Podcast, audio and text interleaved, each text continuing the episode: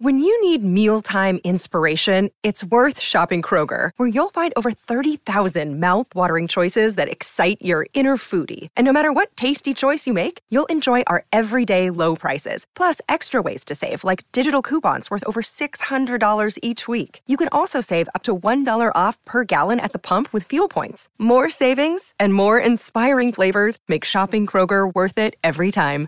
Kroger, fresh for everyone. Fuel restrictions apply.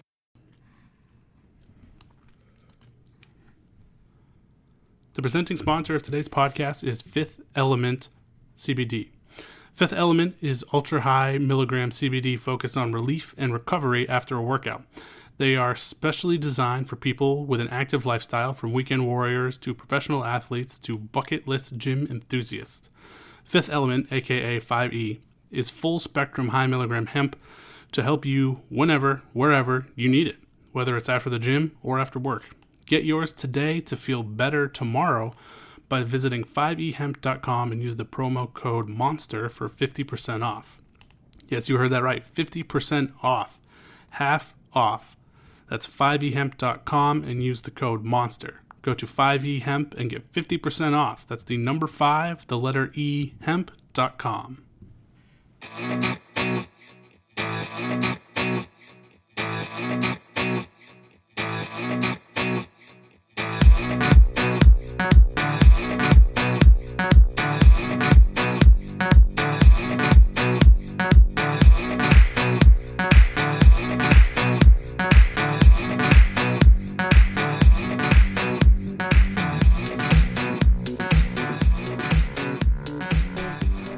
Welcome back to another episode of the Over the Monster podcast. As is the case most weeks, uh, it is me, your host, Matt Collins, and I am joined again by Bryan Joiner uh, after a week off last week for uh, a vet appointment at my house. Um, Bryan, what's going on? How you doing? What a difference a week makes. Last week's Yeah, the- pod would have been bleak. we were talking about this before the show. If we had recorded last week, I think it would be much different vibes from this week, um, which is a good time to say that, as per usual, we are recording Tuesday afternoon. Uh, this is being recorded before, just before the first game of the doubleheader, so we're not going to talk too too much about the state of the playoff race. I'm sure it'll come up at least a little bit, but um, it could go in a number of different ways between when we're recording and when um, the show actually comes out after playing two games against the Yankees. So uh, keep that in mind during this discussion.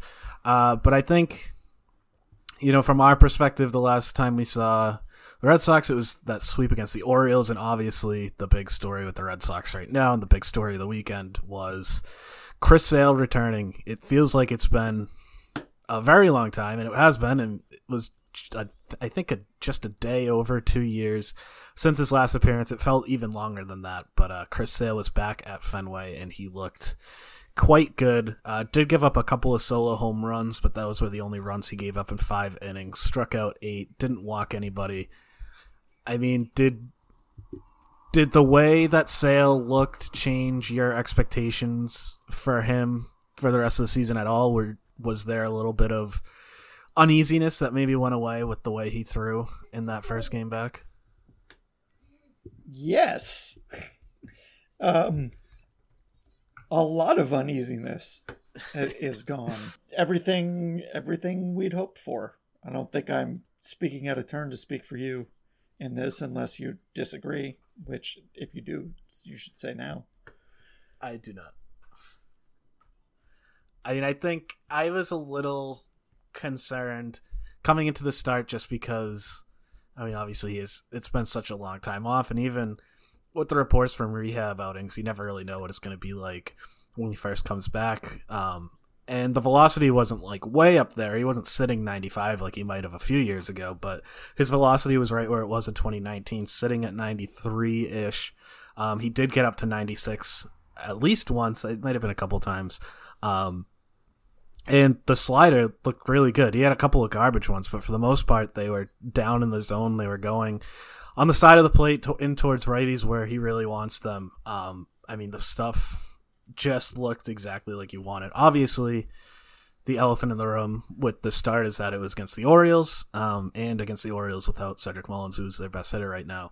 Um, so obviously the competition is going to get a little bit harder. It might not be quite this easy, but as far as a first start goes, it's re- it was really hard to set a better first impression. And I mean, I we did the roundtable last week, um, talking about where Sale would rank the rest of the way. I didn't think he would be the best starter just because there's always that uneasiness coming back from Tommy John. If I were to do that again now after seeing the first start, I would probably put him at number one. Um, that's that's how good he looked, even considering the competition he was playing against.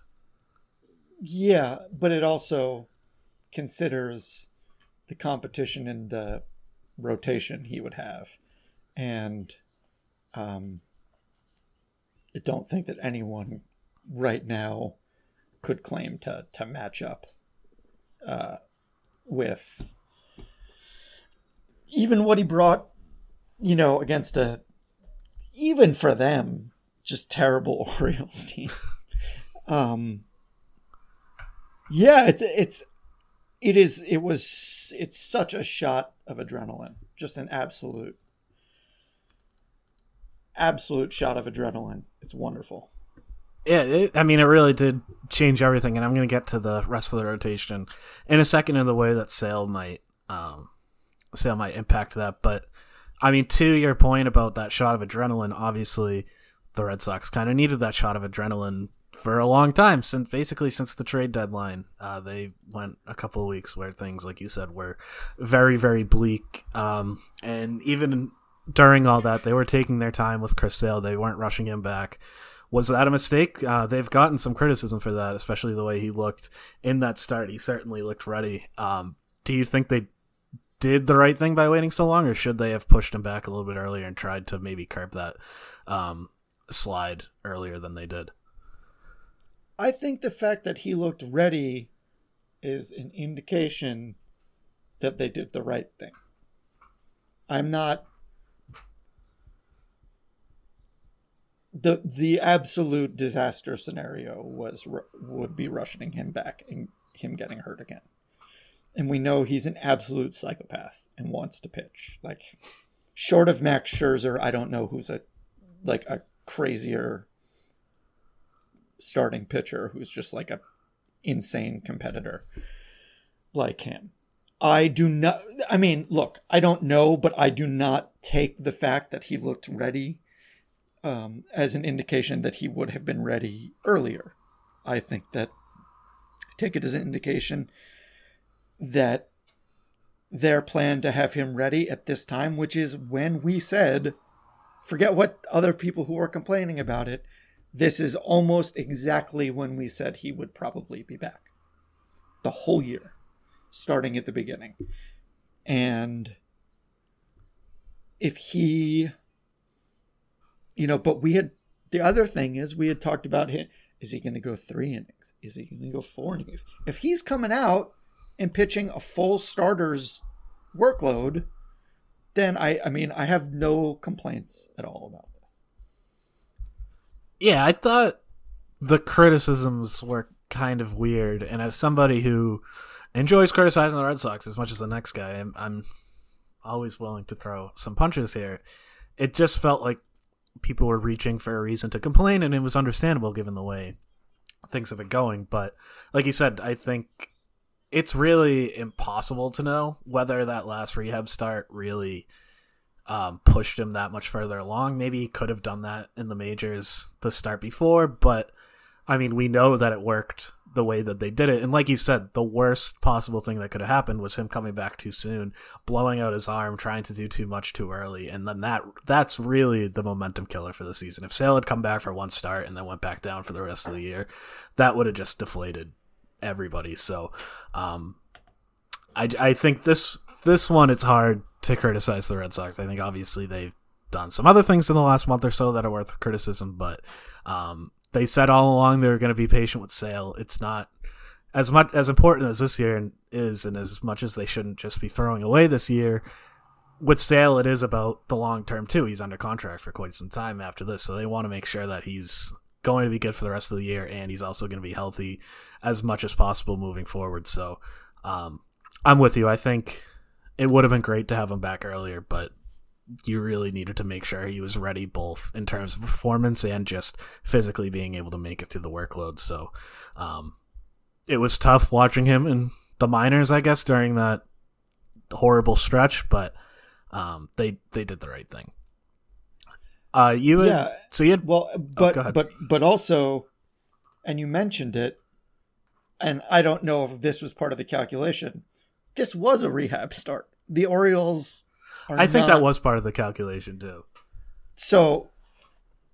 This, you know, this works toward getting him full strength in more uh, important games. So I, I have no, I have no quibbles with it. I mean, look, and I'm sure we'll talk about all this. If they had made a bigger splash at the deadline and didn't go through their little dip and were tied for first place and he came back right now, I don't think. And look, no, it's not that anybody wouldn't be saying anything. Of course, people are always going to complain, but Us included. I don't have any problem with with how they handled this.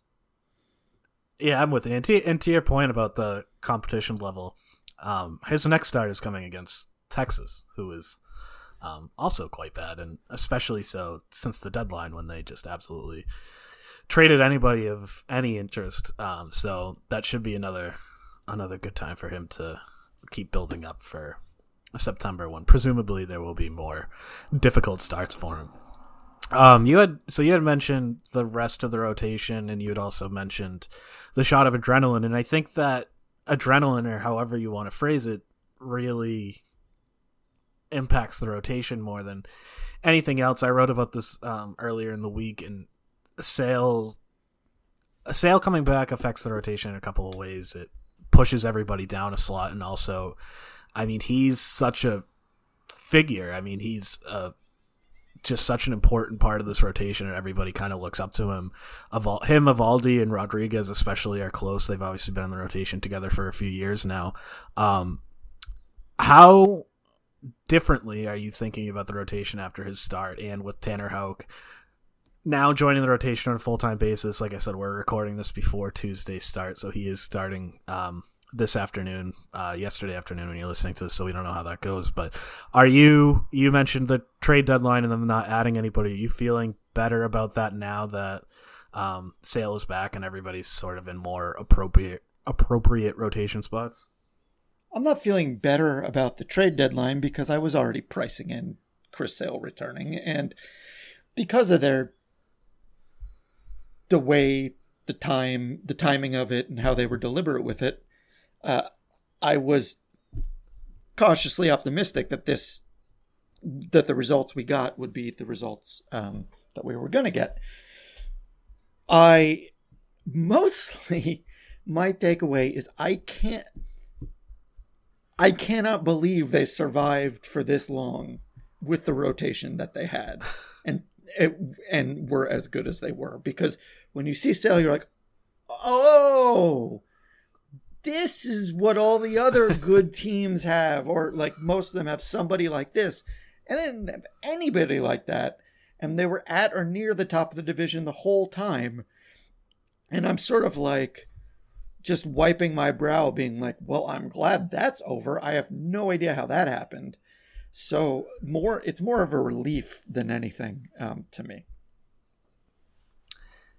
Yeah, I mean, I think, like you said, the any criticism of the trade deadline obviously should have taken uh, Sale's return into account. And I will say, I think if I remember correctly, both of us before the trade deadline said they didn't necessarily need a starter, and Sale's return and Houck's eventually joining the rotation played a big part in that.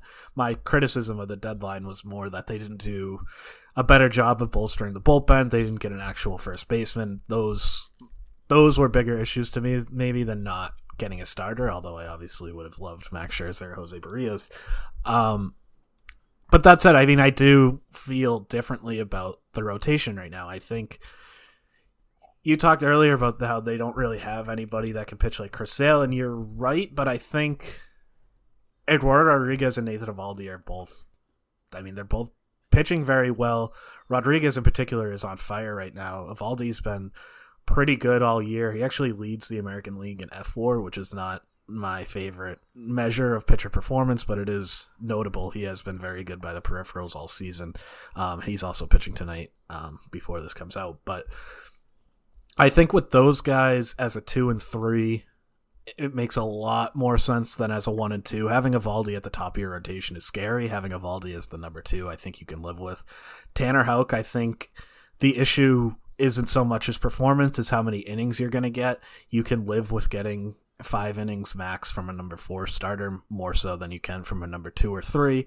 And then Nick Pivetta, I mean, he's obviously been all over the place this year, which was super frustrating when he was at times the second best pitcher in the rotation. But now that he's moved down to like a clear number five, he's pretty much what you want from a clear number five, a guy who can go out and give you great outings, and he's also going to blow up sometimes and need the offense to pick him up. So I think just it it's hard to not overreact, I guess, to Chris Sale, and I probably am overreacting a little bit, but it just seems like the pieces fit into place so much better now, and all of the issues of the rotation are not solved. All of these guys, including Chris Sale, have concerns. I mean, Chris Sale, like we said, he hasn't really faced a great lineup yet. He's still coming off injury. There's there's still some concern there, even if it's not as much. So um, the rotation's not quite out of the woods, but I certainly feel better about it than I did even five days ago.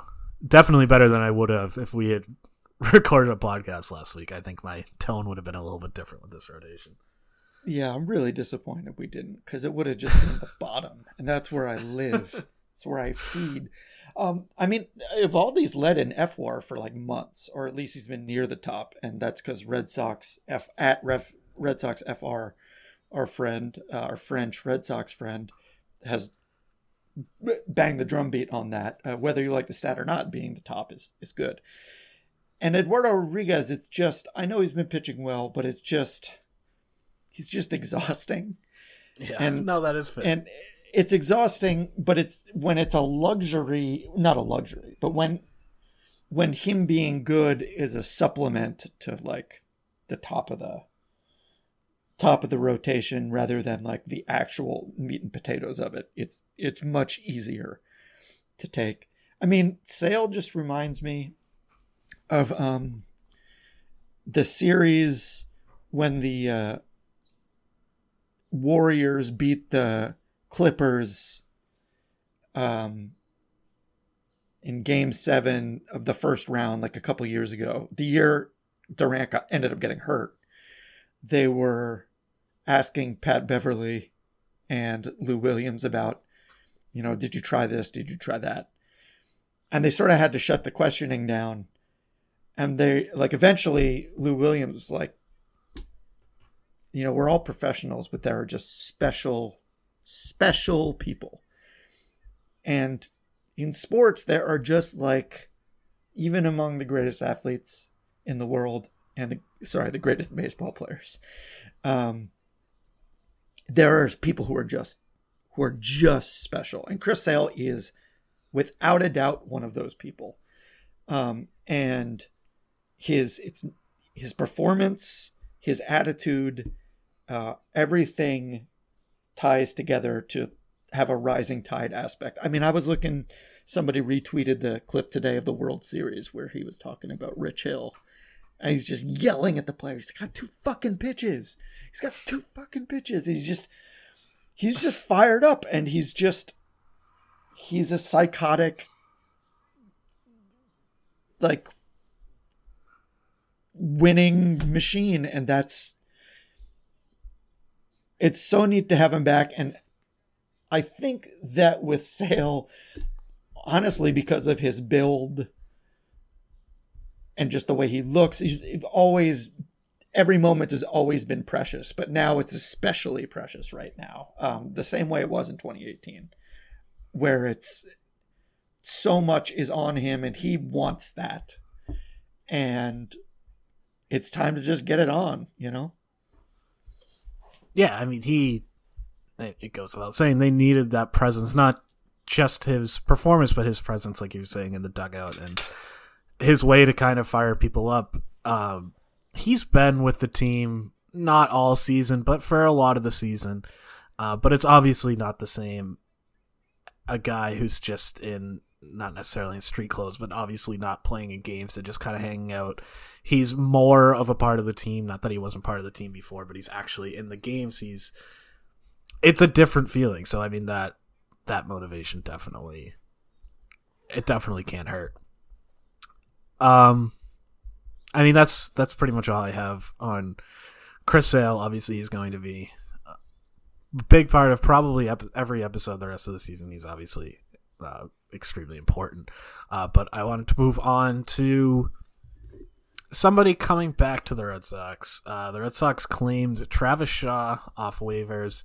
Uh, over the weekend, he was activated before Tuesday's doubleheader. Um, Shaw came up through the Red Sox system.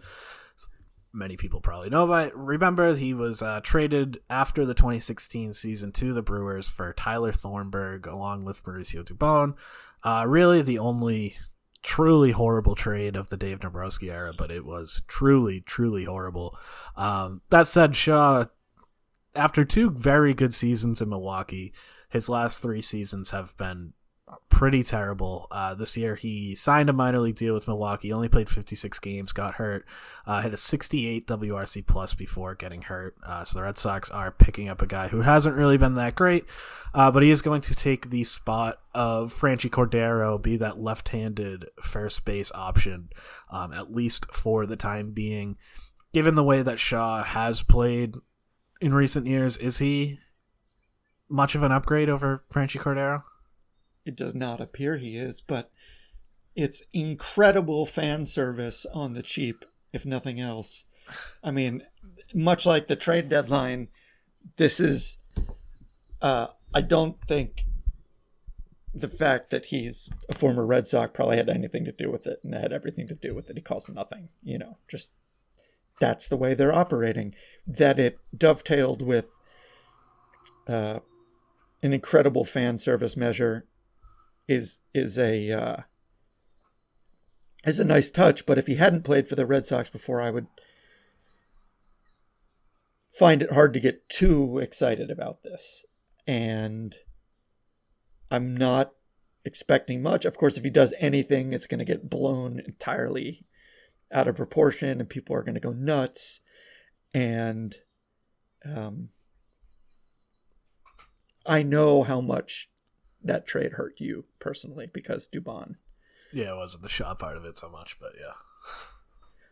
For those who don't know or remember, after the trade, Matt hadn't even logged on to Twitter. Mauricio Dubon wrote to Matt saying, "I kn- something like I know this sucks, but thank you for all your support."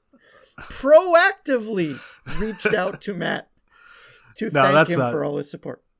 That wasn't exactly. I, I I didn't say anything specifically about the trade. I just tweeted Oh, like "God yeah. damn it" or something like that. But Yes, he knew that's what he knew what I was referring to. Yes, you did not tag him. You did not. Re- No. You did not say anything. Yeah. Okay. That's still pretty proactive on his part, but uh, it was funny. But anyhow, I, I don't know if you d- think anything different. I don't know if they're going to be able I- to unlock Travis Shaw. You might think they will. I don't necessarily. I mean, I guess it depends what you mean by unlock Travis Shaw.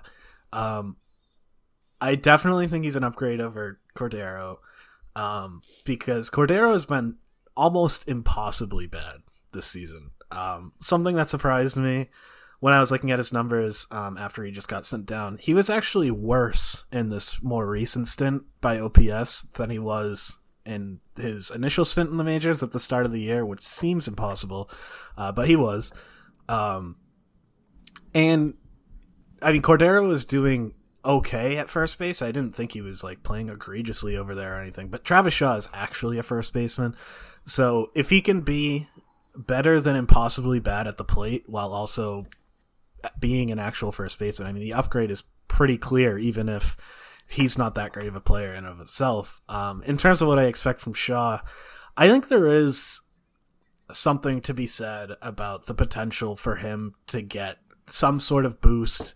Coming back to Boston, like you said, he he was sort of a cult hero. I never really understood the fascination with Travis Shaw, to be honest. I think it was is he the mayor of Ding City? Yeah, I was gonna say. I think that's like the reason he was so popular is because he got that nickname from. I think it, that was Carrabis, Carrabis um, yeah. who who handed that out. But I think there is. I mean, the fans do love him. He's going to get a reaction when he's back at Fenway, and I think that can that kind of thing can make get somebody hot for like two weeks, and when you only have six weeks left of the season, you'll take that. Um, so I mean, to me, this is not obviously as good as going to get one of the first basemen who are available at the deadline, but it is better than Franchy Cordero. It does give them some time to get Kyle Schwarber more familiar with first base, um, which I do want to talk about in a second. I don't think I I think there will be problems if Travis Shaw is playing a major role on this roster down the stretch, but as something of a stopgap between when now and when Kyle Schwarber is ready to take the first base mantle a little more consistently, I think he's perfect and certainly much better than Franchy Cordero. He's Doug Mientkiewicz, but instead of everybody hating him, people like him. I um, love Doug. And I mean, hated Doug. No, no, no, no, no, no. I think that didn't it once he tried to keep the baseball, didn't it sort of come out that like he was not a very popular guy on the team? That was I don't my, remember. It, it might have yeah. been. I was not paying as I was in high school at that time. I was I had other things. Yeah, I I um, it was my impression, and maybe I was wrong that he was not like particularly well liked on the Red Sox. Um, but yeah, I mean, I, I totally agree with you. That I think it's a defense first move, frankly, and uh, Franchy's offense makes it also an offense move. Um, and I just want to point out that Franchy was, you know, he was so great in AAA, and people are saying oh, you should bring up Yairo Munoz because he's got a 97 game hitting streak. Again, AAA, but but Munoz has been better in the majors than Cordero ever has. Okay, but I made the Munoz case, and I would just say that my biggest case there was that he was better than Cordero and Marwin Gonzalez, who are now both off the roster, anyways. Yeah, I think this is just you know you're going to see. You know Shaw will start, but I think you're going to see a lot of Shaw in innings seven through nine of games that they get ahead, uh, as Schwarber gets more comfortable. If you know if they get ahead and want to and want to pull him for defense, this is they finally have a guy. They have, finally have a proper first baseman, and that's important. And the fact that he is the mayor of this particular ding dong city is just a bonus. So do you, you do still think that they're going to play Schwarber at first? Because I've seen some people, including Ian Browne, which kind of surprised me. Um, he's a beat writer at Sox.com. In case people don't know Ian Browne, he had thought that bringing in Shaw indicated to him that they were abandoning plans to play Kyle Schwarber at first. I disagree with that. I don't have any inside information to that point, but it, it would be surprising to me if that was their takeaway from this. Do you still think they're going to give Schwarber that time, at least give him a chance to play first base? I think he will get a chance to play first base. And if he turns out to be dreadful, then maybe Shaw plays more often. But this strikes me as a um, maybe a stopgap until Schwarber is ready to try it out, and a defensive replacement move. Um, I mean, it's a pure depth move. They didn't go trade for him when they had the chance, and it obviously wouldn't have cost very much. Uh, so anything he gives offensively is a bonus, and I still think. I mean, I we have our we have our uh, I itinerary of stuff to get to here, but you know, it all depends on a lot of things, like how the outfield plays, how Jarren Duran is is or is not able to stick. There's a lot of pieces you can move around, which is what the most baseball teams nowadays like. They they like interchangeable pieces, but my instinct with Shaw is that he is not signed to be the everyday first baseman because don't think anything in his uh, current profile suggests that he's capable of that. However, situationally he could be very valuable, and I think that's that would be my guess uh, that this is not pulling the plug on the Schwarber experiment. Yeah, I think I think that's right. Um, I I do kind of feel like they're it gives them more time to slow play Schwarber at first base. They don't have to rush him into it, especially since he didn't get any rehab appearances. Um, I think they would have liked to have him play first in a rehab, at least one rehab appearance. But obviously, with the team playing the way it was before that Baltimore series, they needed his bat in the lineup as soon as they could possibly get it. Um, I kind of wonder if they're just going to hold off on Schwarber playing first until September, and then they the rosters only expand by two this year, so you don't get a ton more flexibility, but it is easier to keep Shaw on the line. Shaw, Dalbec, and Schwarber on the roster, all of which are playing a lot of first base. I think that could make a little more sense. Um, but I'm with you. I, I think it would be kind of crazy to think that Travis Shaw just changes the whole plan for Kyle Schwarber. I mean, I know we all love Travis Shaw, but he's he's just not that kind of player anymore. Um, we had a couple of questions related to the first base situation, so I figured this was a good spot for it. Um, starting with uh, Theater Nation, uh, wanted to know if Bobby Dalbec's recent hot streak, and he has been very hot, um, is if we're still going to see a straight platoon with Shaw and Dalbec, where Shaw is playing against the right-handed pitchers and Dalbec's playing against the lefties. Um, and just for context on that um, Dalbec, that Dalbec stat, um, he has believe he has a like 143 WRC plus in the second half. Um, he has been he has been good. Um, do you think that they're going to go with this straight platoon still? Do you think Shaw's going to see all or most of the time against righties with Dalbec only playing against lefties? I would guess that it's. I mean, I don't know. I I'm happy Bobby Dalbec has been hot, but I if you look at the and I noted this on Twitter and people say, "Oh, I'm better he hits them than he misses them." If you look at these home runs he's been hitting, many of them against the Orioles, he's and you got to do this just tattooing meatballs. All credit in the world to Bobby Dalbec hitting meatballs, but there's never been a question that Bobby Dalbec could hit a meatball.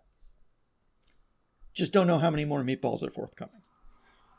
I hope many, many meatballs. Look, if the Yankees want to be super Italian, give us those meatballs, guys. Come on. give us those Gallo and Rizzo meatballs. Ah, Mama Rizzo, give us the meatballs. But it, I think, however, that the trade deadline inaction suggests that yes, Bobby's going to be um, heavily involved, but I don't. I'm not changing. I would say, I would guess that it's going to be a, a straight-ish platoon. Um, given Bobby's considerable struggles against non-Italian cooking. I I think I actually disagree with this one. I think Dalbec's style of hitting is I mean, it's obviously not an uncommon one in today's game, but players like him who swing and miss a lot but also hit for big power are very streaky. And right now he's on the right side of that streak for pretty much the first time this season. So I think as long as he's hitting like this, I would especially when the other option is Travis Shaw, who again really has not been that good for three years. Um, I think in that case you just keep playing Bobby Dalbec and Travis Shaw starts sometimes, but I would I would give Bobby Dalbec obviously all the starts against lefties, and I would probably give him at least half the starts against righties too.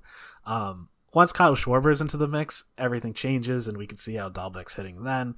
Um, he is still striking a, a ton, even um, as he's hitting better. Although in August he's got the rate down below thirty percent for the first time this year, and he is walking more. So there, I mean, there are good signs in a small sample, but I mean, just given the profile of hitter he is, I think you just play the hot hand until it stops being hot, and then you reevaluate. I don't expect Dalbec to swing like this for the rest of the season, just based on everything we've seen all season.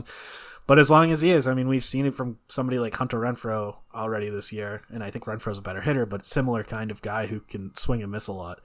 When they're hot, just let them go. Just let them cook until they're not anymore, and then reevaluate from there.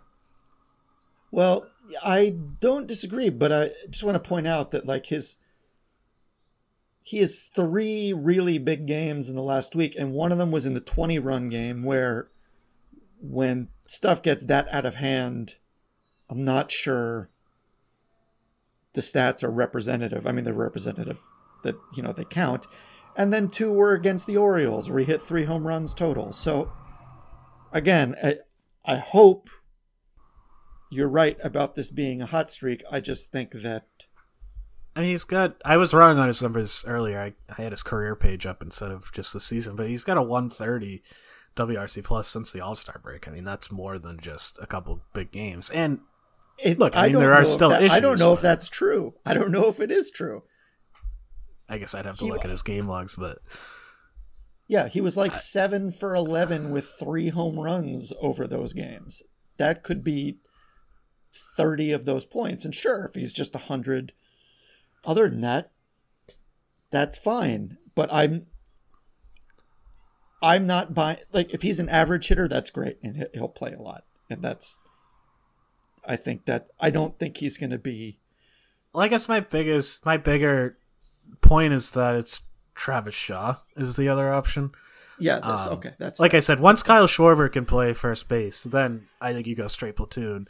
Um, Dalbec only plays against lefties, but for the time being, I don't mind seeing how the hot streak goes because I'm not that eager to get Travis Shaw's bat in the lineup. That's fair. That's fair. I think I agree with that. Now that you say it. Um, all right, one more question about first base, not necessarily about these guys, although maybe. Um, Red Sox South podcasts. I don't know if they're our rivals or our friends. Um, they want to know who mans first base on opening day next season. My guess would be Bobby Dalbec. Yeah, I'm. That's probably right. It's really hard to say right now because again, he had Dalbec has been really hot, and if that continues at least to some extent the rest of the way, then it makes the decision easier. I want to. I mean, I really want to say Triston Casas. I don't think that's going to happen. I think that'll happen at some point next season, not early in the year. I guess it probably will be Dalbec. If it's not Dalbec, I think it'll be like a third tier free agent, like a CJ Cron type that we were talking about as a potential trade target. I think we could see somebody like that signed as a free agent. Um, but I don't think it's going to be any. I don't think it's going to be like Anthony Rizzo or anything like that. I think it'll either be Dalbec or some some free agent that they signed for like three million dollars. That yeah, yeah, and so I I agree, but I think that again their their non-action at the deadline suggests that they're riding the Dalbec plus whoever miasma until Casas is ready, which I I'm just guessing like you would will not be at the beginning of next year. And I mean, I think it makes sense not to go too crazy for a first baseman this offseason if you assume that they are big believers in Triston Casas, which I think they are. Um, it doesn't really is anyone not a big believer in Triston Casas? I have some, seen some people say he's overrated, um, and he has been for as good as he was in the Olympics. His actual minor league season has been just kind of fine rather than good. But I, I mean, I'm still a big Triston Casas guy. He's still the top prospect in the organization to me, but um, I have seen some concern, but I do not. I do not really share them. You think he's above Meyer? I think so for now. Um, I mean, that might change by the time next year starts, but Meyer has played like two professional games, so I'd like to see a little. Bit more. Well, were they good or not? No, yeah. Sorry. Okay. uh, a couple more things I wanted to get to before the end of the show.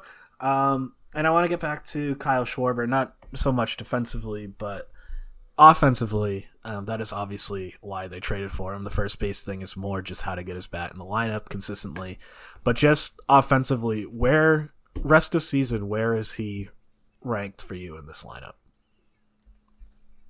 I mean, I think he's fourth to me. I mean, the guy can hit. There's no question about that. Um, behind the big three guys, I think he's probably the most consistent hitter uh, besides those three. Do you disagree? I kind of want to. Um, I mean, I think he's definitely not. I definitely wouldn't put him above Bogaerts, Devers, Martinez, which I assume is what you meant by the big three. Um, I he does kind of concern me a little bit because he's another one of these guys that strikes out a lot, and it's not hard to see him hitting a cold streak. He's as good as he's been this year. It's kind of been at a pace that we've never really seen from him before, and it was ultimately just like half a season. Um, and you have guys. I mean, Kike Hernandez has been kind of quietly incredible since I think I saw a stat yesterday from the Red Sox account. I might be butchering this, but I want to say it was from the start of July. He had the highest OBP in baseball. Um, he's hit for some power. Renfroe's been heating up again lately. I could see either of those guys being better than Schwarber, but I think if I had to pick somebody, it's hard to bet against Schwarber. I mean, the guy, the guy can. We saw it earlier this year. The guy can hit a home run every single day, um, which is just something that those other guys can't. But I, I agree that he's definitely. I would definitely put him a tier below Devers, Bogaerts, and Martinez. I don't know if you have him closer to those guys than maybe some of the other guys, but I think he's definitely below those guys. Yeah, but he's just I mean, he's one of these guys to me. He's just professional hitter. That's what he does. So I'm not really worried about the bat. I know the strikeouts, yes, but they knew that. And he does in. draw a lot of walks too. He he does yep. that's something that Bobby Dalbec has not done. As I said, um, he's like an emissary from the 2004 team. Just showed up. Yeah. Um so before Tuesday's game, and I don't think either of us really have much to say about this, but it should be mentioned. Uh, Josh Taylor came back from the COVID list, and they need to make room on the 40 man. So Matt Andriese was designated for an assignment. Matt Andriese um, was not good when he pitched. Uh, for the most part, Chaim Bloom's offseason additions have gone reasonably well. Um, was the exception to that. So Andriese is off the 40 man. Uh, we'll see if he stays in the organization. My guess is he will not, but we'll see about that. But uh, he is gone. Anything to say about Matt Andriese? Bye. Yeah, that's about it. Um, all right, quick quick look at the minors. Uh, Baseball America uh, updated their farm system rankings, and the Red Sox started the year in 20th. They are now number nine on that list. A major jump forward for the farm system. Uh, Marcelo Meyer, who you just mentioned, a big reason for that. Um, they have three prospects in BA's top 100. Triston Casas is 20, Jarren Duran is 22, and Meyer is 32. Uh, so Red Sox coming at number nine. They are still third in the division for whatever that's worth. Baltimore is number two. Tampa's number seven, and uh, Toronto's right behind them at number ten. But that jump from twenty to nine is significant. Are you surprised by how high they've jumped? I think we all expected a jump, but that's. Are you surprised by how significant it was? I guess, but I would imagine that that is also a product of graduations from other teams. So, um, but when A, that happens when you get the best player in a draft, and B, imagine how much better it would be if they had Jud Fabian. That's a good point. I didn't even think about that. Although I'm not sure how. But I also think specifically I, felt about it. I, I think it. But I also think it reflects the conventional wisdom on Casas too. Um, obviously, and like Noah Song, he's because it's like he's he's a he's a real guy now. It's not like a pipe dream that he'll pitch for the Red Sox f- far into the future. Just all these guys are like Song isn't hardly near the top of the list, but they got a lot of guys. They got a lot of guys. Downs, Downs, the quietest, the quietest Red Sox prospect. He's having despite the fact ter- that, just a terrible season, yeah. but um, uh, let's trade I mean, him again, baby. I think, I mean, to me, this reflects more than anything the fact that coming into the season, it was pretty much impossible to do any sort of prospect rankings. Um, I think the Red Sox had their farms. I think their their farm system coming into the season was better than twentieth, um, but it was hard to really make any changes because they didn't play minor league baseball last season. So I mean, I think we knew that Jarren Duran took that step forward at the alternate site last season, but I don't really blame outlets for not giving him a huge boost because it was just the alternate site. I think we knew that it wasn't that just Yorke, the alternate site. It wasn't just the alternate site. and I mean in in- winter leagues, but those are still. I mean, it's still just a different environment. I don't necessarily. Yeah, but he ripped it up. Well, he, He the thing is, he had a lot of power, and that was the that was the big hole in this game. So that was but it was still. I mean, I I think it was fair to hold off until you saw that power play in more real games. I guess I don't know. Winter League is still different because those guys are not. I don't think they're always throwing it 100% because they're still getting ready for the summer. I don't know. It's a different. I don't blame. I guess I just saying I don't blame the outlets for not making any moves. And it wasn't just the Red Sox. Their preseason farm system rankings was basically the same as the year before um, because they just couldn't change anything. And I mean, somebody like Nick Yorke obviously was not that highly touted coming into the draft. And there were reasons, again, at the alternate site to be excited about him, but they didn't get to see him against major competition, so they can um, give the Red Sox that boost. Somebody like Brayan Bello was showing signs of sign breaking out.